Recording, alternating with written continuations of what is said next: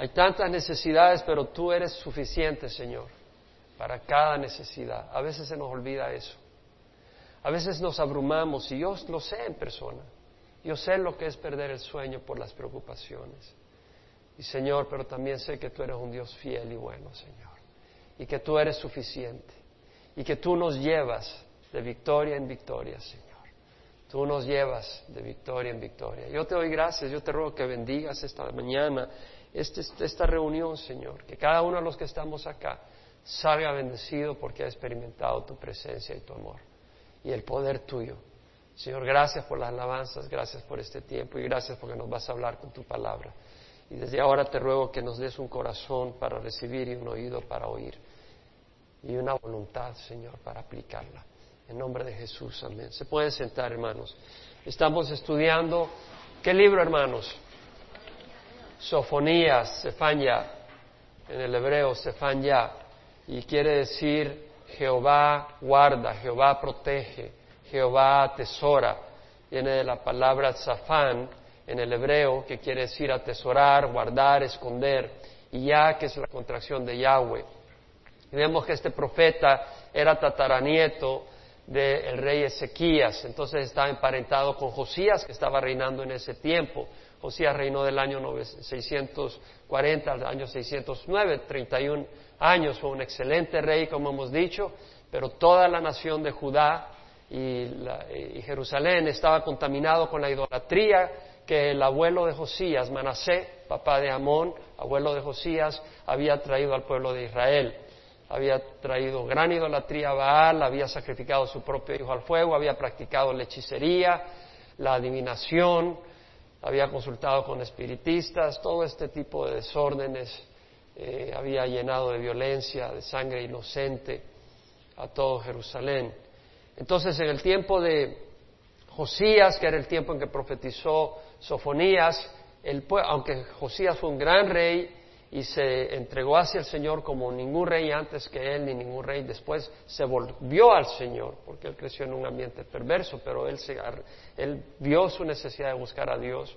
A los 16 años empezó a buscar a Dios, él empezó a reinar a los 8 años porque su, padre Amón había muerto. empezó a reinar a los ocho años, pero a los 16 años empieza a buscar al Señor. Y a, los 18 años de estar reinando, o sea, a los 26 años de edad, en el año 622 antes de Cristo, encuentran el libro de la ley, hay un gran avivamiento, él hace un pacto con Dios en nombre del pueblo y en nombre suyo y el pueblo le acompaña, pero realmente el pueblo eh, está todo corrupto y es cuando Sofonías vemos eh, que profetiza. Entonces, vemos eh, el primer capítulo que estudiamos el domingo pasado, cómo el Señor usa a, Sofonías para profetizar sobre el día del Señor, sobre el día de la ira del Señor. Es el profeta que más profetiza sobre la ira del Señor y sobre la cercanía de la ira del Señor sobre Judá y sobre Jerusalén. La ira de Dios iba a ser derramada sobre Jerusalén, sobre Judá, por la idolatría, por la, el adulterio espiritual, que adoraban a Jehová y adoraban a otros dioses a la vez, eso Dios no lo acepta, y también por dejar de servir al Señor, dejar de seguirle. A veces uno empieza, pero después se hace para atrás. Y eso, el Señor, para Dios eso no es nada bueno. Es como alguien que dice, oh, te sigo, te amo, y luego se raja. Eso no es amor. Y cuarto, eran aquellos que no buscaban al Señor. Dios no va a ser ni bien ni mal.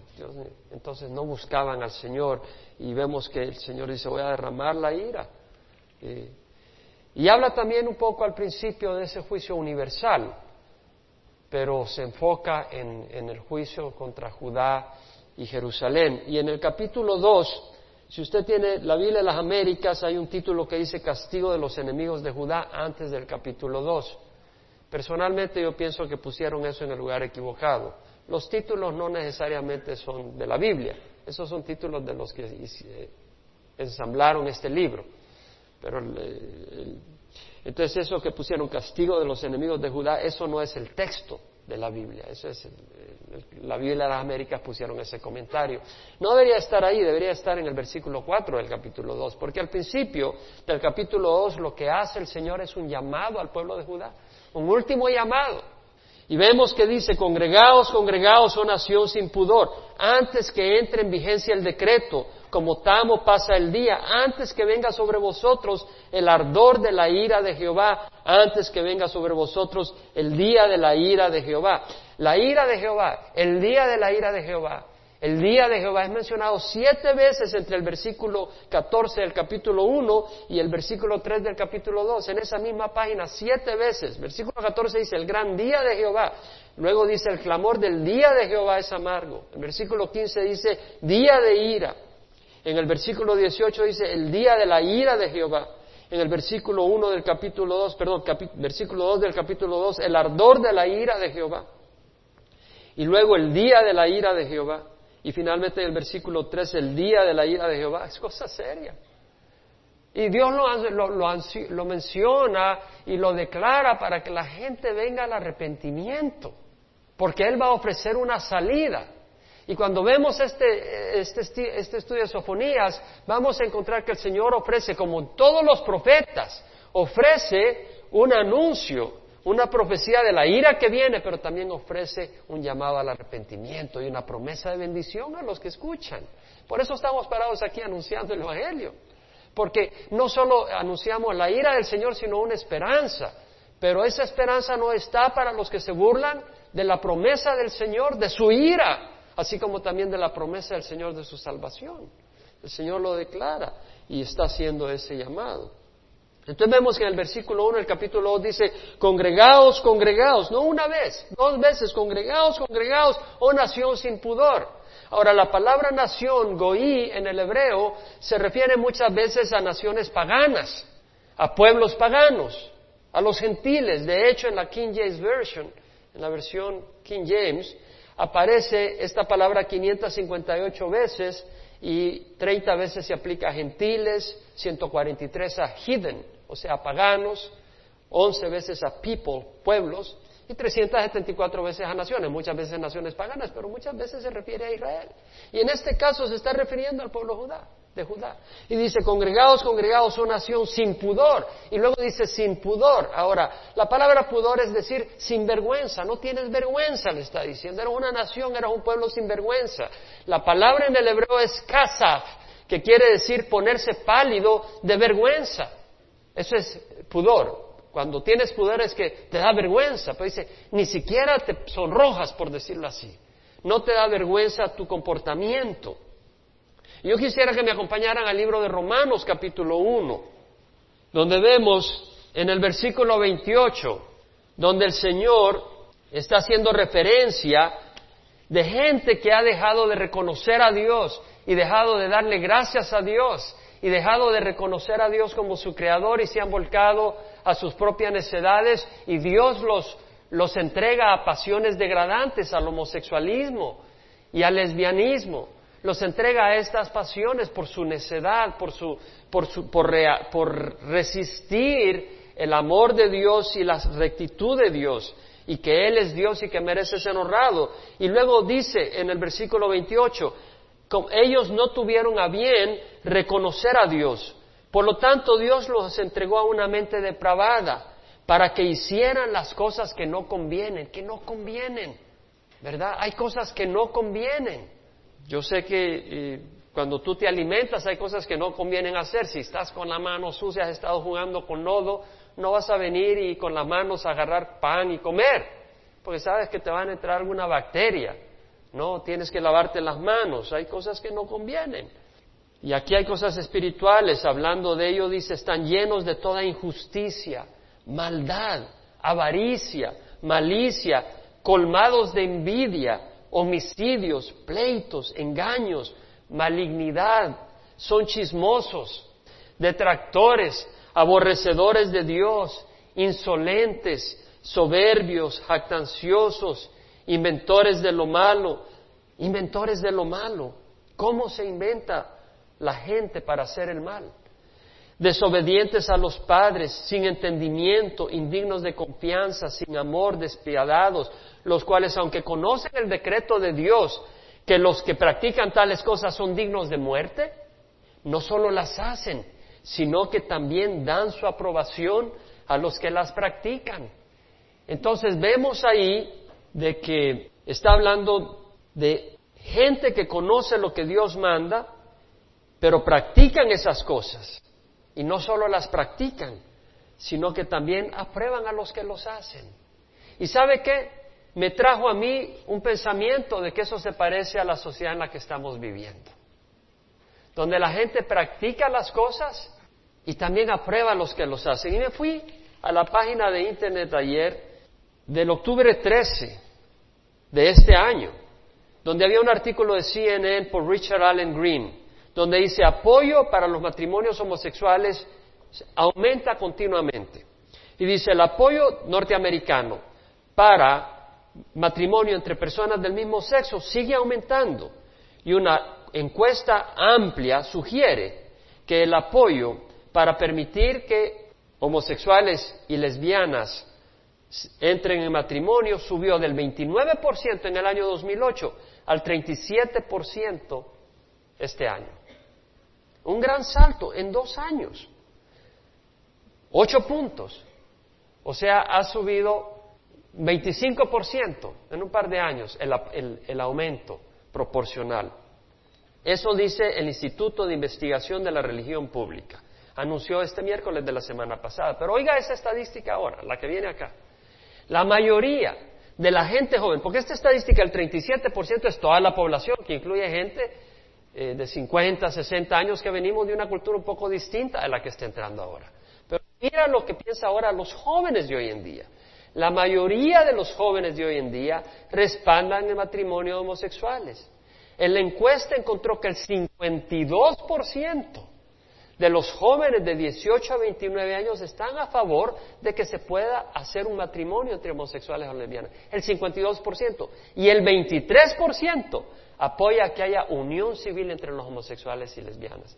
O sea, óigame bien, entre las personas de 18 a 29 años, el 75% aprueban unión civil o matrimonio entre homosexuales.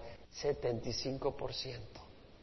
¿Qué cree que van a decir estos jóvenes cuando ellos sean los legisladores de esta nación? No solo lo hacen, sino que lo aprueban. Es lo que estamos viviendo. Nosotros no odiamos a las personas homosexuales, porque sabes que todos somos pecadores, pero reconocemos que el pecado es pecado y el pecado no es de practicarlo, sino de caminar en la rectitud. Algunos éramos fornicarios, otros tal vez homosexuales, otros tal vez ladrones, otros tal vez eh, asesinos o borrachos o drogadictos, de donde vengamos, de donde sea nuestro trasfondo, Dios tiene salvación para nosotros. Pero esa, esa salvación no está a la par de decir, yo puedo seguir viviendo mi pecado. No son compatibles. Dios demanda arrepentimiento. Me voy a otra, a otra página web a la página web sobre un artículo que, bueno, me fui a otra página web donde sale un artículo de Associated Press, prensa asociada, que dice que más parejas no casadas están viviendo juntas en el año 2010. Eso se llama, ¿cómo hermanos? Fornicación. Y este artículo fue el 24 de septiembre del 2010 y dice, el número de parejas sin casarse que están viviendo juntas está aumentando entre adultos jóvenes que están teniendo problemas en buscar trabajo y se han unido con su pareja para ahorrar dinero. Hermanos, razones económicas no son razones para fornicar. El número de, parejas del sexo opuesto que viven juntas saltó el 13% este año y son 7.5 millones de parejas que viven juntas sin estar casadas de sexo opuesto, de acuerdo a la Oficina de Censo de Estados Unidos. 15 millones de personas, hermanos, que tienen en su mente y en su corazón la palabra infierno. Porque mientras no haya arrepentimiento, ese es el juicio de Dios. Dios no quiere que vayan al infierno. Dios no quiere absolutamente que vayan al infierno. Por eso mandó a su Hijo Jesucristo a morir en la cruz. Pero vemos de que cada vez más y más eso es tolerado. Eso se permite. Entonces vemos acá que lo que el Señor dice, conocen el decreto de Dios, que los que practican tales cosas son dignos de muerte. Aquí se refiere al homosexualismo, no solo lo hacen, sino que también dan su aprobación a los que lo practican. Estamos viviendo en los últimos días. En segunda de Timoteo 3 podemos leer el día del Señor, el día del Señor es el juicio que viene contra una sociedad corrupta. Y nuestra sociedad ha llegado a un nivel de corrupción tremenda. Ya vamos a ver algunas estadísticas en unos minutos para ayudarnos a considerar lo que estamos haciendo. Porque ¿sabe qué pasa? Se nos entumece la mente de, la maldad en la que estamos viviendo. Y ya lo consideramos normal. Mira lo que dice 2 Timoteo 3, 1 al 5. Debes saber que en los últimos días vendrán tiempos difíciles. Son los últimos días. Últimos días, ¿por qué? Porque después viene el juicio. En los últimos días vendrán tiempos difíciles porque los hombres serán amadores de sí mismos, avaros, jactanciosos, soberbios, blasfemos, desobedientes a los padres, ingratos, irreverentes, sin amor, implacables, calumniadores, desenfrenados, salvajes, aborrecedores de lo bueno, traidores, impetuosos, envanecidos, amadores de los placeres en vez de amadores de Dios, teniendo apariencia de piedad, pero habiendo negado su poder. A los tales evita. Cuando vemos el libro de Génesis, antes del diluvio universal, la palabra del Señor dice que Jehová vio que era mucha la maldad de los hombres en la tierra y que toda intención de los pensamientos del corazón era solo hacer siempre el mal. Toda intención de los pensamientos del corazón era solo hacer el mal. Bueno, me fui a las estadísticas para ver cómo eran las intenciones del corazón del hombre en nuestros días. Una de las páginas web de Jack Hayes International Corporation, una corporación que es una firma, una compañía consultora para prevenir las pérdidas económicas o reducir el inventario en los negocios. Y de acuerdo a esta compañía, de un reporte que accesé el 16 de octubre, es decir, ayer, shoplifters, hablando de robo, shoplifters, ¿saben lo que es un shoplifter? Alguien que entra a las tiendas y roba. Va a una Kmart o a un Walmart y nadie le está viendo y ya se mete una cosita chiquita. O va al supermercado y nadie se da cuenta y se agarró unas cosas ahí. Shoplifters y empleados deshonestos robaron en 25, en 25 compañías de tiendas de, menudeo, tiendas así de departamentos como Kmart, Walmart, CVS, Pharmacy, de este tipo. estudiaron 25 empresas grandes de este tipo. Entre esas 25 empresas, en el año 2009, los shoplifters y los empleados deshonestos robaron seis mil millones de dólares en Estados Unidos. Seis mil millones de dólares. ¿Sabe cuántas personas lograron agarrar de esas 25 grandes empresas? Un millón. Dígame usted si esta no es una sociedad donde el robo es rampante. Estas son 25 cadenas, sin hablar de toda la, toda la estadística de todo el país. ¿Y qué tal de la mentira y del engaño? me fui al Moscow Times, es el periódico de Moscú. Del 7 de septiembre del año 2010, un artículo de Mikhail Malikin dice que 75% de los rusos admitieron mentir durante las entrevistas de trabajo. 75% engañaron a sus empleadores para obtener su trabajo. Esto lo hicieron a través de, una encuesta que hicieron por Internet a 160.880 personas. ¿Y qué de la violencia? Estamos hablando de la mentira. La gente miente, como agarrar pan con mantequilla, te dicen cualquier mentira. Y eso no debe ser en el pueblo de Dios. Eso no puede ser en el pueblo de Dios. Pero en el mundo está ocurriendo y está ocurriendo en el pueblo de Dios, hermanos. Porque yo creo que hay una confusión que se cree que somos pueblo de Dios. Somos pueblo de Dios, pero el pueblo de Dios, el pueblo de Dios no participa de estas cosas.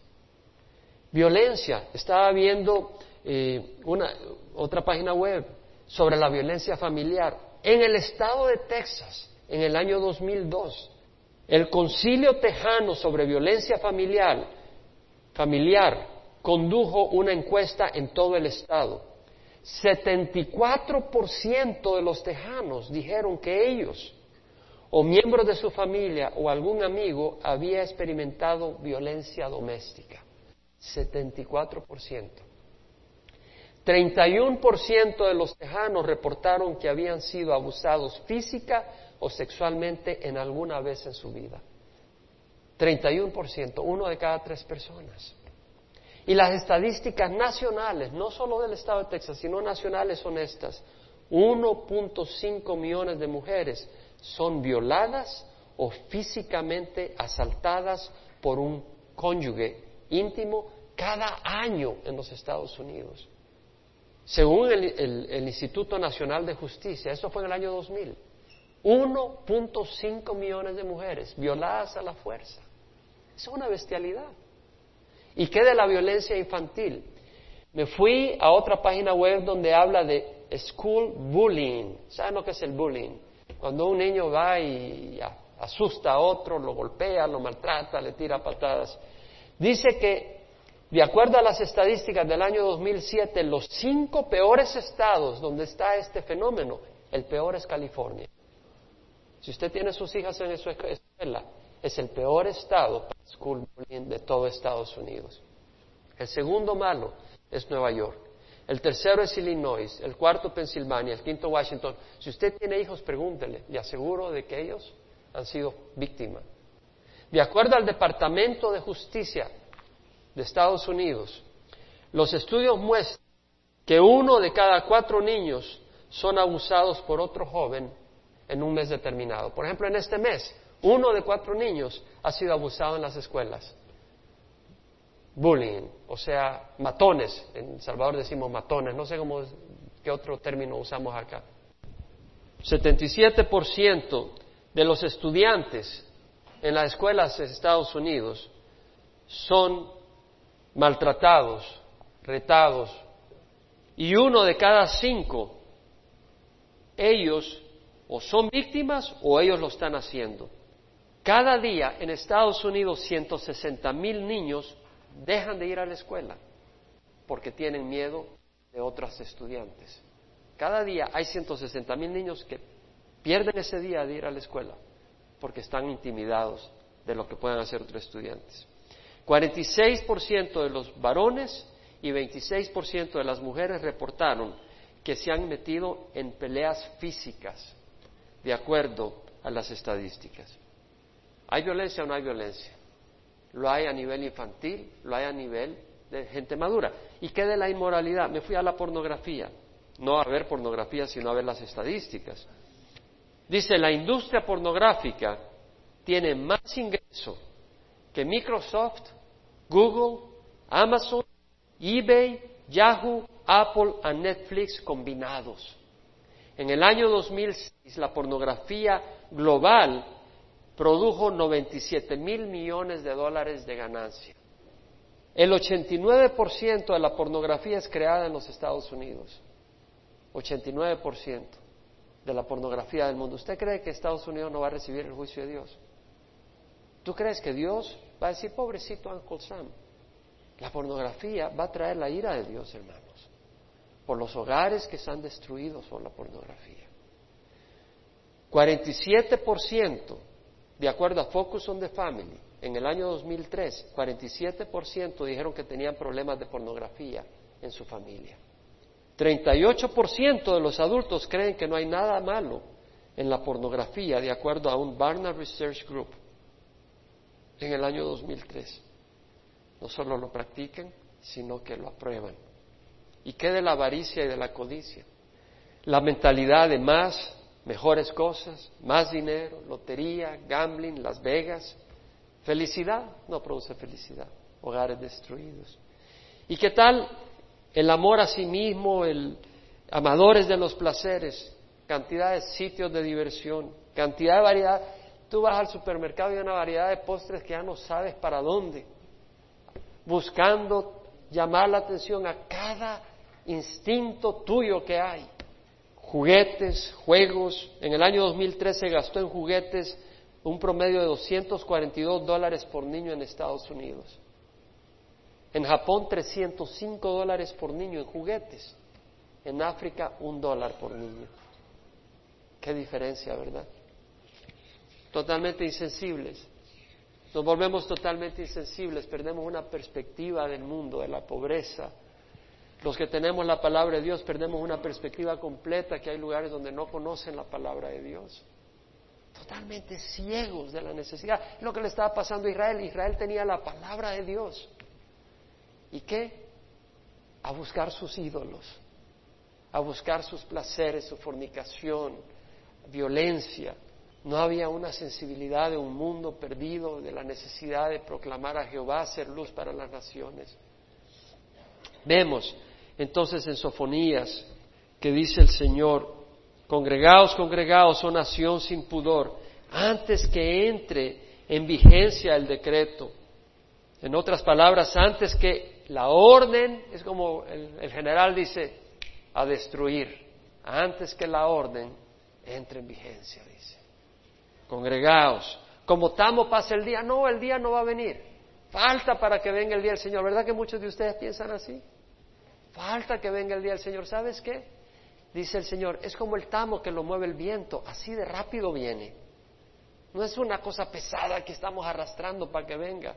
Eso viene como el viento eh, empuja las, las hojas. Antes que venga sobre vosotros el ardor de la ira de Jehová, el ardor, la palabra ardor es jarón, quiere decir eh, quemar, el quemar del fuego, hit, calor, calor de fuego, el ardor de la ira de Jehová, antes que venga sobre vosotros el día de la ira de Jehová. Y luego dice, buscad a Jehová, vosotros todos, humildes de la tierra, que habéis cumplido sus preceptos, buscad la justicia, buscad la humildad, quizás seréis protegidos el día de la ira de Jehová. Tres veces dice buscad. Buscad a Jehová, los humildes de la tierra, que habéis cumplido sus preceptos. Buscad la justicia, buscad la humildad, quizás seréis protegidos. La palabra buscad es un mandato. No dice les sugiero que busquen. Dice buscad. Es una forma imperativa. Implica intensidad e intención de nuestra parte. Eh, es decir, pon tu corazón, es como alguien que perdió un anillo de oro. Perdiste un anillo de oro y buscas y le das vuelta a la casa, levantas los colchones, barres por todo lado. Eh, ¿Dónde está? Ese es el espíritu. Buscar con el propósito de encontrar. Y se refiere también a buscar el rostro, buscar el rostro de Dios, consultar. ¿Qué te debe motivar a buscar a Dios? Número uno, sabiduría, hermano. El temor a Jehová es el principio de la sabiduría sabiduría, entender de que el juicio de Dios es cierto y tener un temor santo de Dios. Dios es santo, no te engañes. A veces algunas personas dicen, Diosito, eh, el que está ahí arriba, mis hermanos, Dios es un Dios santo y poderoso y Él juzga el pecado. Y también buscarlo porque hay un amor a Dios. Y cuando nosotros los que hemos conocido al Señor vemos todo lo que está pasando, deberíamos de buscar a Dios con ese entendimiento de los días que estamos viviendo, querer complacerle, buscar su luz, buscar su justicia. El llamado es a los humildes. La palabra humilde es anab, quiere decir una persona pobre, humilde, afligida, mansa. Viene de la palabra ana, que quiere decir afligir, oprimir, humillar, estar cabizbajo. La, la idea es que no es a los hijos del rey que estaban corruptos, el llamado no se lo está haciendo a los sacerdotes ni a los principales de la nación que tenían el poder para explotar y volcarse en sus desórdenes, pero le está hablando no a los arrogantes, no a los que se ignoraban a la palabra de Dios, no a los que se reían de la palabra de Dios, sino a aquellos que estaban afligidos, al pueblo común que estaba sufriendo y que también tenía el corazón quebrantado por lo que estaba pasando. Y le dice, buscad a Jehová vosotros todos humildes de la tierra. Buscad a Jehová, que habéis cumplido sus preceptos. Vemos que la humildad está relacionada con la obediencia. Con la obediencia. Es la característica de la humildad. En Isaías 66, 2 leemos, a este miraré, al que es humilde y contrito de espíritu y que tiembla ante mi palabra. Aquí estamos leyendo la palabra de Dios. Algunos de nosotros vamos a temblar a esta palabra. Yo espero que todos. En el sentido de tomarla a corazón y decir, tengo que buscar al Señor, tengo que proponerme a buscar a Dios en mi vida. Santiago 1.22 dice, sed hacedores de la palabra, no solamente oidores que se engañan a sí mismos. No basta oír. Dios no es un juguete o alguien a quien yo puedo engañar. Es de veras esto. El llamado es a buscar la justicia. La palabra justicia, mishpat, quiere decir juicio. O sea, quiere decir varias cosas. Voy a explicar todas las cosas que quiere decir, pero voy a hablar a qué se refiere acá. La palabra mishpat quiere decir juicio, como quien dice un proceso legal, que haya juicio, que se limpie la maldad y que se declare culpable al culpable y se exonere al, inocente, que haya juicio para eso, puede significar eso, que haya justicia. Sentencia, la justicia se llama, la mishpat se le llama a la sentencia que da un juez o a todo el proceso legal donde se tratan casos, pero también quiere decir aquello que es cabal. Justicia se refiere también a lo que es cabal, a lo que es recto, a lo que es correcto. También se refiere al derecho legal de una persona, al privilegio legal de una persona.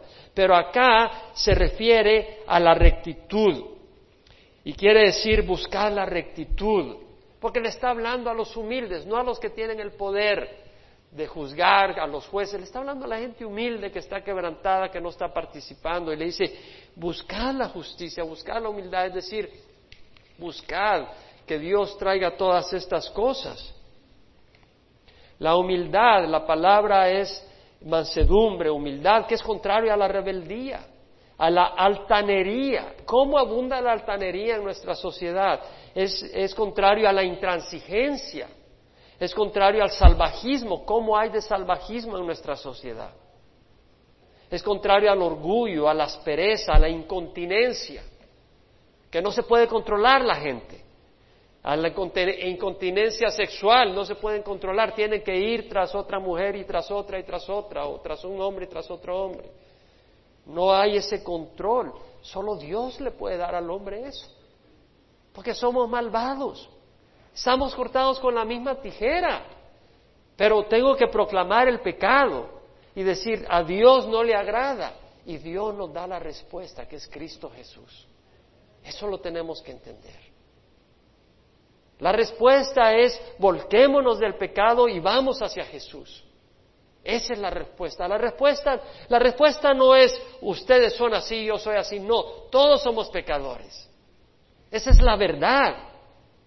Pero la verdad también es Cristo murió en la cruz para salvarnos y para cambiarnos.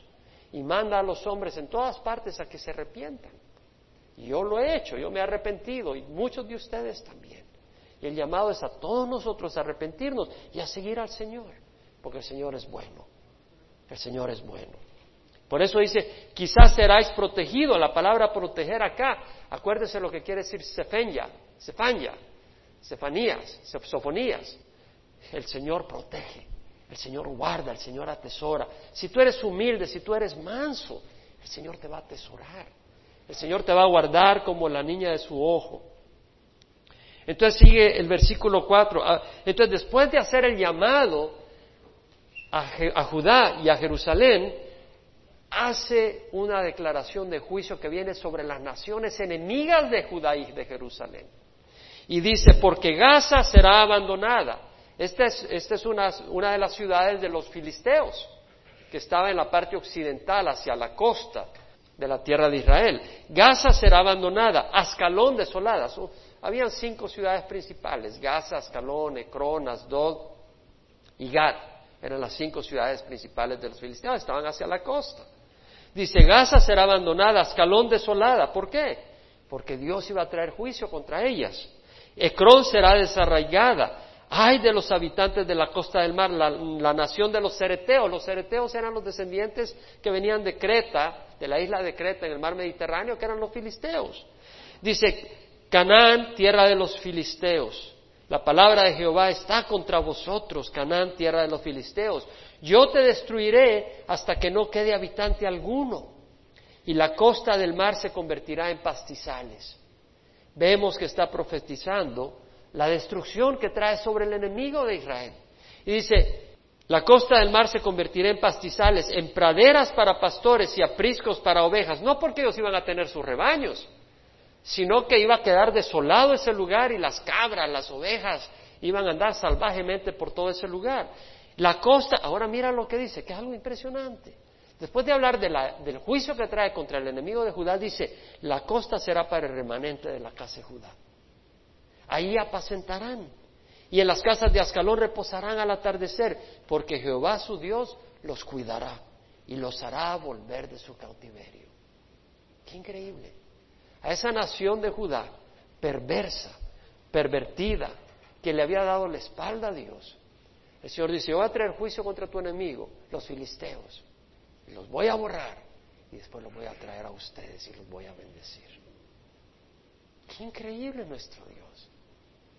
Nuestro Dios es increíble.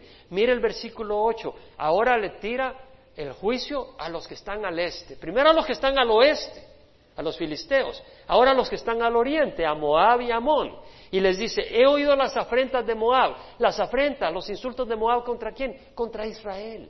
Dice, he oído las afrentas de Moab y los ultrajes de los hijos de Amón, con los cuales afrontaron a mi pueblo y se engrandecieron sobre su territorio. Tomaron territorio, lo que están haciendo las naciones alrededor de Israel ahora. Por tanto, vivo yo, declara Jehová de los ejércitos, Dios de Israel. Mira cómo habla, que Moab será como Sodoma Sodoma fue barrida y los hijos de Amón como Gomorra, campo de ortiga, de espinos y mina de sal. ¿Por qué mina de sal? La nación enemiga que vengan a destruir a Moab y Amón, traen sal y van a echar sal sobre los campos de cultivo para que se les mueran los cultivos. Hacían eso, destruían las naciones. Una desolación perpetua. El remanente de mi pueblo los saqueará y el resto de mi nación los heredará. Vuelve a hablar del Señor de su pueblo. Y vuelve a hablar en forma favorable. Esto tendrán ellos como pago por su orgullo. Está hablando de las naciones de Moab y Amón, porque han afrentado y se han engrandecido sobre el pueblo de Jehová de los ejércitos. Era un pueblo que se había desviado, pero sabes qué, no toques a Israel, mi hermano. Es el pueblo de Dios. Terrible, el Señor va a juzgar a Israel y lo juzgó ha juzgado. Pero aquellos que atacan a Israel, el Señor los juzga también, por, tocar a, su pueblo. Terrible será Jehová contra ellos, porque debilitará a todos los dioses de la tierra, y se inclinarán a él todas las costas de las naciones, cada una desde su lugar. ¿Qué está diciendo? Todos los dioses de las naciones se van a ir para abajo. Lo siento, Mahoma, lo siento, Buda, lo siento los dioses de los hindús, lo siento todos los dioses falsos, porque todos ellos van a ser barridos como basura, como el estiércol. El único que va a ser reinando sobre la tierra es el Señor Jesús. Y dice que todas las naciones se inclinarán ante Él desde su lugar. Está hablando de que en el milenio todas las naciones van a reconocer a Jesús. Jesús es el que va a reinar, porque dice desde su lugar. O sea, vemos la tierra poblada en el milenio reconociendo a Jesucristo como Señor. Es en el milenio. También vosotros etíopes, o sea, se fue al este, al oeste primero, ¿verdad? Después al este, ahora va al sur, a los etíopes que estaban al sur de Egipto. Vosotros etíopes seréis muertos por mi espada. Ellos fueron enemigos de Israel en varias ocasiones. Y luego se va al norte. Él extenderá su mano contra el norte y destruirá a Siria y hará de Nínive una desolación, lo que ocurrió en el año 612. Josías reinó del año 640 al 609. Esto ocurrió antes que terminara el reinado de, Josías. Entonces Sofonías profetizó y ocurrió a los pocos años. Asiria fue, Asiria fue destruida, fue nivelada quedará árida como el desierto y se echarán en medio de ella los rebaños, toda clase de animales, tanto el pelícano como el erizo, pasarán la noche en los capiteles, el ave cantará en la ventana, habrá desolación en el umbral. O sea, los capiteles, ah, las columnas de los templos van a estar barridos, o sea, van a quedar el techo destruido, van a quedar limpios los capiteles, los animales van a venir y se van a posar sobre ellos, las aves. Habrá desolación en el umbral, porque Él ha dejado al descubierto el entablado de cedro. Estos edificios maravillosos de cedro fino van a quedar al descubierto, destruidos. Esta es la ciudad divertida que vivía confiada. Vétete a Los Ángeles, vétete a Orange County los fines de semana. La ciudad divertida que vive confiada. Que decía en su corazón, yo soy, no hay otra más que yo. ¿Cómo ha sido hecha una desolación? Así pasó con Nueva Orleans. Fue hecha una desolación. Una guarida de fieras, todo el que pase por ella silbará en forma de, de insulto, de desprecio y agitará su mano.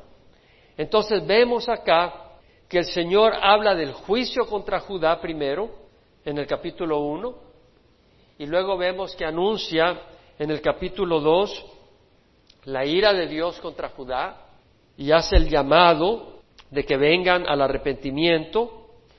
Y luego en el capítulo 2, versículo 4 en adelante, habla de la ira que viene contra las naciones, ¿verdad? La ira de Dios eh, que viene contra las naciones enemigas de Israel.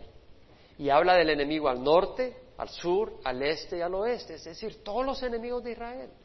Dios los va a juzgar. Y eso es lo que nos está mostrando acá. Y también menciona eh, no solo que los va a juzgar, sino que va a restablecer a el pueblo de Dios. Lo que eso me muestra a mí es la fidelidad de Dios, porque la nación de Israel fue infiel y Dios Trata con la nación de Israel, trata con el pueblo de Judá, pero no porque quiere destruirlos. Trata porque tiene que eliminar la maldad y al final los va a restaurar. Y sabemos que al final, en los últimos días, ellos van a clamar por el Mesías.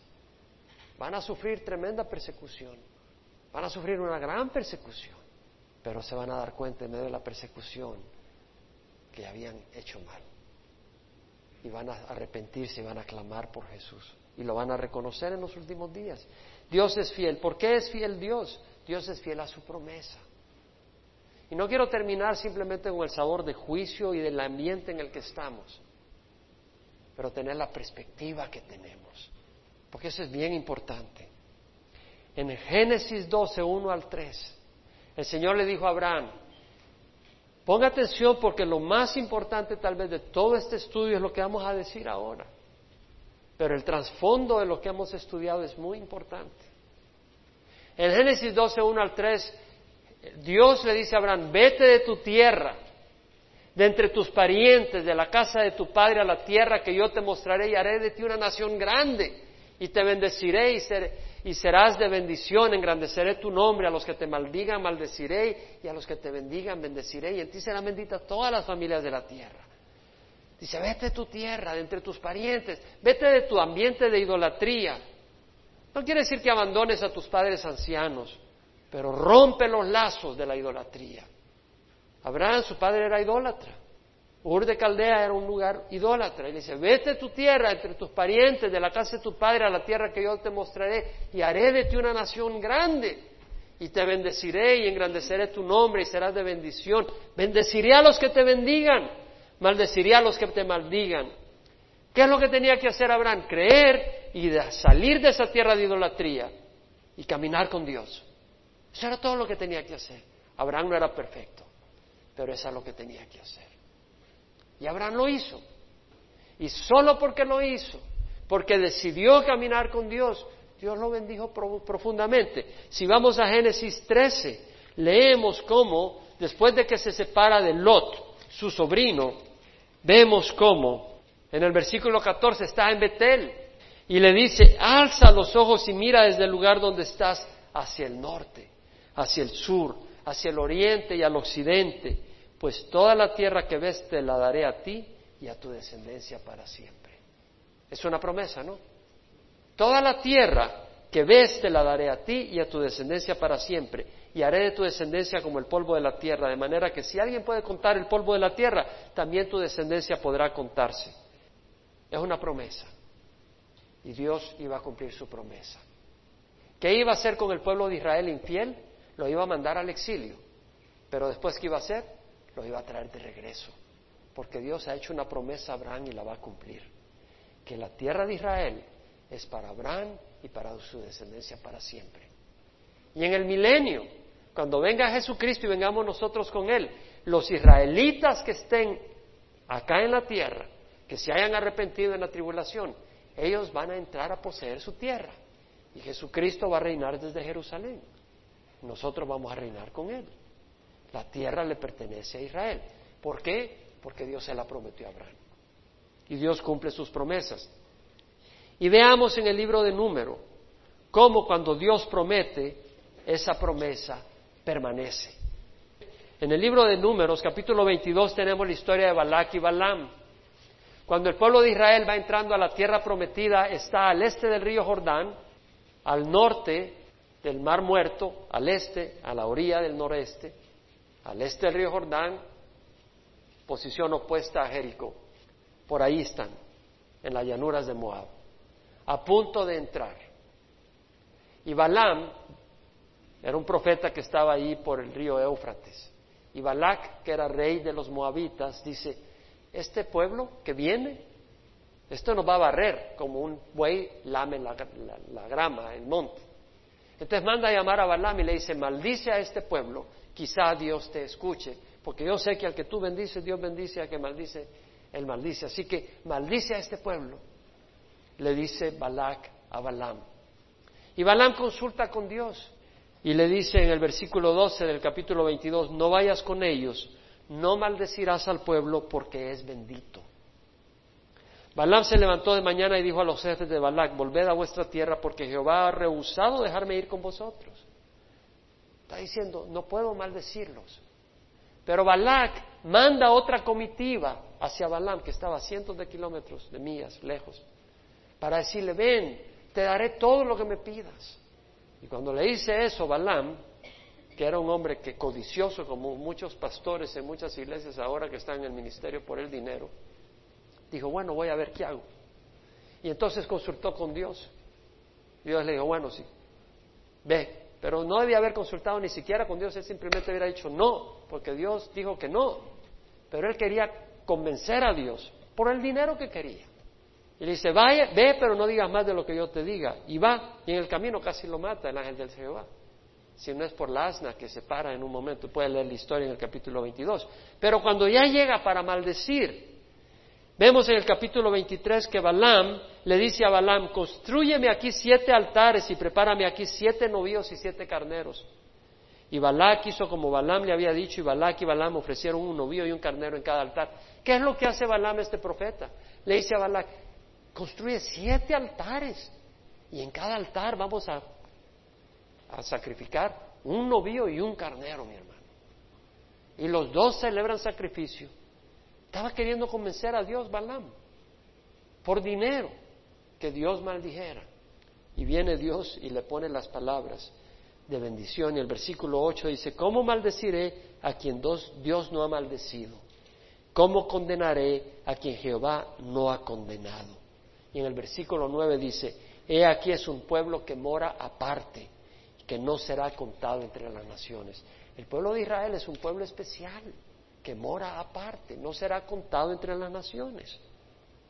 En el versículo 19 vemos una vez más que intenta volver a maldecir, porque no pudo la primera vez, vuelve a hacer sacrificios. Balak lo lleva a otro lugar donde mira un poquito el pueblo de Israel desde ahí y dice, maldícelo desde acá, tal vez Dios lo maldice.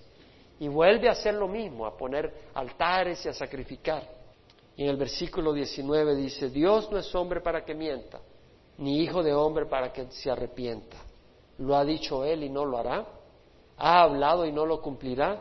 Mira, he recibido orden de bendecir. Si él ha bendecido, yo no lo puedo anular. Él no ha observado iniquidad en Jacob, ni ha visto malicia en Israel. Está en él Jehová su Dios, y el júbilo de un rey está en él. Dios lo saca de Egipto, es para él como los cuernos del búfalo. No hay agüero contra Jacob, ni hay adivinación que valga contra Israel. A su tiempo se le dirá a Jacob y a Israel, ved lo que ha hecho Dios. ¿Qué es lo que está diciendo? Que no había observado iniquidad en Israel. Todo el pueblo incrédulo que salió de Egipto murió en el desierto. Los que estaban vivos eran los niños que habían salido de Egipto, cuando niños y menores de 20 años, y que no habían murmurado, y los que habían nacido en el desierto, esos 40 años. Y ellos siguieron a Josué para entrar a la tierra prometida. Ellos habían entendido que debían creer en el Señor y entraron con valentía. No se hicieron para atrás, ya estaban listos. No eran perfectos, pero esa generación que entró, entró con valentía a tomar la tierra prometida. Y Dios dice de ellos, no he observado iniquidad en Jacob, ni he visto malicia en Israel. Está en él Jehová su Dios, y el júbilo de un rey está en él. Dios se regocijaba en ellos, porque era un pueblo que estaba decidido para entrar. Vuelve a intentar maldecirlos de nuevo, y vemos la tercera profecía, usted la puede leer por su cuenta. Y finalmente Balaam dice, pues no puedo maldecir a este pueblo. Y termina bendiciendo una vez más y dice, bendito en el versículo 9 del capítulo 24 de su tercera profecía, bendito los que te bendigan y maldito los que te maldigan. Esta profecía es hacia el pueblo de Israel. Bendito los que te bendigan, maldito los que te maldigan. Yo pienso en Ahmadinejad, el presidente de Irán, que salió hacia Líbano para provocar a Israel, diciendo que era el principio, y no lo menciona a Israel como nación, menciona como sionistas, diciendo que ellos van a salir de ahí. Ellos quieren destruir a Israel. Ya no me quedó tiempo para hacer una investigación en Internet, pero esta semana estuvo Ahmadinejad en las noticias ellos están a punto de estar preparados nuclearmente. Hermanos, estamos en tiempos últimos. Abre los ojos. Y tenemos promesas. ¿Qué quiere decir todo esto para nosotros? Y esto es lo, clave y final de, nuestro estudio. El Señor en el número, en número 23, 19 dijo, lo ha dicho Él y no lo hará. Ha hablado y no lo cumplirá. ¿Cuál era la promesa de Dios? era de bendecir a Israel. Pero también, cuando su pueblo se desviara, Él los iba a juzgar. Y los ha juzgado a lo largo de la historia. En el tiempo de Hitler fueron seis millones de judíos que fueron masacrados. ¿Por qué? Porque habían rechazado al Mesías. Pero aún así Dios no los ha no los ha desaparecido del mapa y los ha traído de regreso a la tierra prometida. Y al final ellos se van a arrepentir y van a venir al Señor, porque Dios así lo ha prometido. Por supuesto que los que han pecado se van a ir al infierno. Los que han rechazado a Jesús se van a ir al infierno. Pero Dios ha estado trabajando todo esto esperando que de ahí salga un remanente que lo va a reconocer, que pueda heredar la tierra prometida. ¿Sabes qué? Nosotros somos un remanente de los gentiles que vamos a heredar las promesas de Dios. Y Dios tiene promesas. Dice la palabra de Dios que tantas como sean las promesas de Dios, todas son sí en Cristo. Está en 2 Corintios 1:20. ¿Cuáles son las promesas que tenemos nosotros? Paz, paz hermanos. El Señor dice en Juan 14:27, mi paz os dejo, la paz os doy. No la doy como la da el mundo, no se turbe vuestro corazón ni tenga miedo. Dios nos ha prometido paz en nuestro corazón. Esa es una promesa. Lo ha dicho Él y no lo hará. Ha hablado y no lo cumplirá. Paz. Número dos, libertad.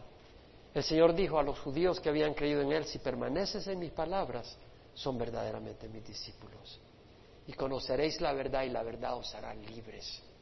Nosotros somos libres. No tenemos que vivir atemorizados ni del hombre, ni de los demonios, ni del diablo. Dios nos ha hecho libres de miedo. Le pertenecemos a Dios. A sus discípulos, da promesas para sus discípulos. A los que permanecen en su palabra. Esa promesa también implica sanidad. La palabra del Señor dice que Él mismo llevó nuestros pecados en su cuerpo sobre la cruz a fin de que muramos al pecado y vivamos a la justicia, porque por sus heridas hemos sido sanados. Quiere decir de que si tenemos problemas con el licor, Oye, no te vamos a ver de menos, porque todos hemos tenido problemas en una o en otra área, o estamos luchando contra algunas áreas. Pero si tienes problemas con el licor, con las drogas, con la pornografía, con el chisme, con esto, con el otro, Dios ha prometido sanidad. Todo lo que tienes que hacer es venir a la cruz, pedirle a Dios perdón. Él ha prometido sanidad. Dios tiene otra promesa, perdón y aceptación. Constantemente el enemigo acusa, constantemente, pero Dios ha prometido perdón. Dice la palabra del Señor, ¿quién acusará a los escogidos de Dios? Dios es el que justifica. Él es el que nos justifica. ¿Quién es el que condena? Cristo Jesús es el que murió, más aún el que resucitó y que está a la diestra del Padre y que intercede por nosotros. Tenemos a Dios, a Jesús mismo, que dio su sangre por nosotros, tenemos el perdón. Y no solo tenemos el perdón, ¿verdad? Tenemos a alguien que intercede por nosotros. ¿Qué más tenemos? El amor de Dios. Si tú sabes que Dios te ama, ya la hiciste. ¿Cierto o no? Si sabemos que Dios nos ama, no como aman los hombres, como Dios ama. Y eso dice la palabra del Señor. ¿Quién nos separará del amor de Cristo? ¿Tribulación? ¿Angustia? ¿Persecución? ¿Hambre? ¿Desnudez? ¿Peligro? ¿La espada? Somos considerados como ovejas al matadero. Por tu causa, dice. Somos puestos a muerte todo el día. Pero en todas estas cosas somos más que vencedores por medio de aquel que nos amó. Dios ha prometido que somos vencedores. Nada nos podrá separar del amor de Cristo. Y habla de ese amor. Nadie nos podrá separar de ese amor. Ni lo alto, ni ángeles, ni principados, ni lo presente, ni lo porvenir, ni las potestades, ni lo alto, ni lo profundo, ni ninguna cosa creada nos puede separar del amor de Dios que se hay en Cristo. ¿Qué nos está diciendo? Dios ha prometido estar con nosotros. Dios ha prometido estar en su amor y amarnos. Ahora, Dios no nos ama como alguien que no tiene poder para cubrirnos con ese amor. Él tiene poder para guardarnos con ese amor, porque nos ama. Y tenemos a Cristo con nosotros y a Cristo a favor nuestro. Dice la palabra, si Dios está por nosotros, ¿quién contra nosotros? El que no eximió ni a su propio Hijo, sino que lo entregó por todos nosotros, ¿cómo no nos concederá junto con Él todas las cosas? La pregunta es, ¿lo ha dicho Dios y no lo hará? ¿Ha hablado y no lo cumplirá? La promesa es para todos nosotros, hermanos. Bueno, hemos meditado con los ojos cerrados si tú nunca has recibido al Señor. Este es el tiempo para recibir a Jesús. Todo lo que tienes que hacer es reconocer que hay pecado en tu vida, como el Señor invitaba a Judá y a Jerusalén a reconocer. Porque el día del Señor está cerca. Y el día del Señor se vuelve el día del Señor cuando tú mueres. Porque de ahí lo único que puedes esperar es el juicio o la promesa de Dios si te abrigas en Jesús. Así que yo te invito, si nunca has recibido a Jesús, que hoy lo recibas.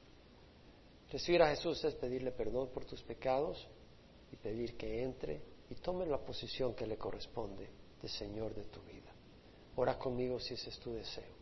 Padre, te ruego perdón por mis pecados. Hoy recibo a Jesús en mi corazón. Gracias por darme la oportunidad de venir a ti cuando hay tiempo. Ruego tu Santo Espíritu que me guíe, que me dirija me fortalezca y que me ayude a hacer el bien y a decir no al pecado. En nombre de Cristo Jesús. Amén. Si hoy has orado esto de corazón, el Señor ha entrado a residir en tu vida.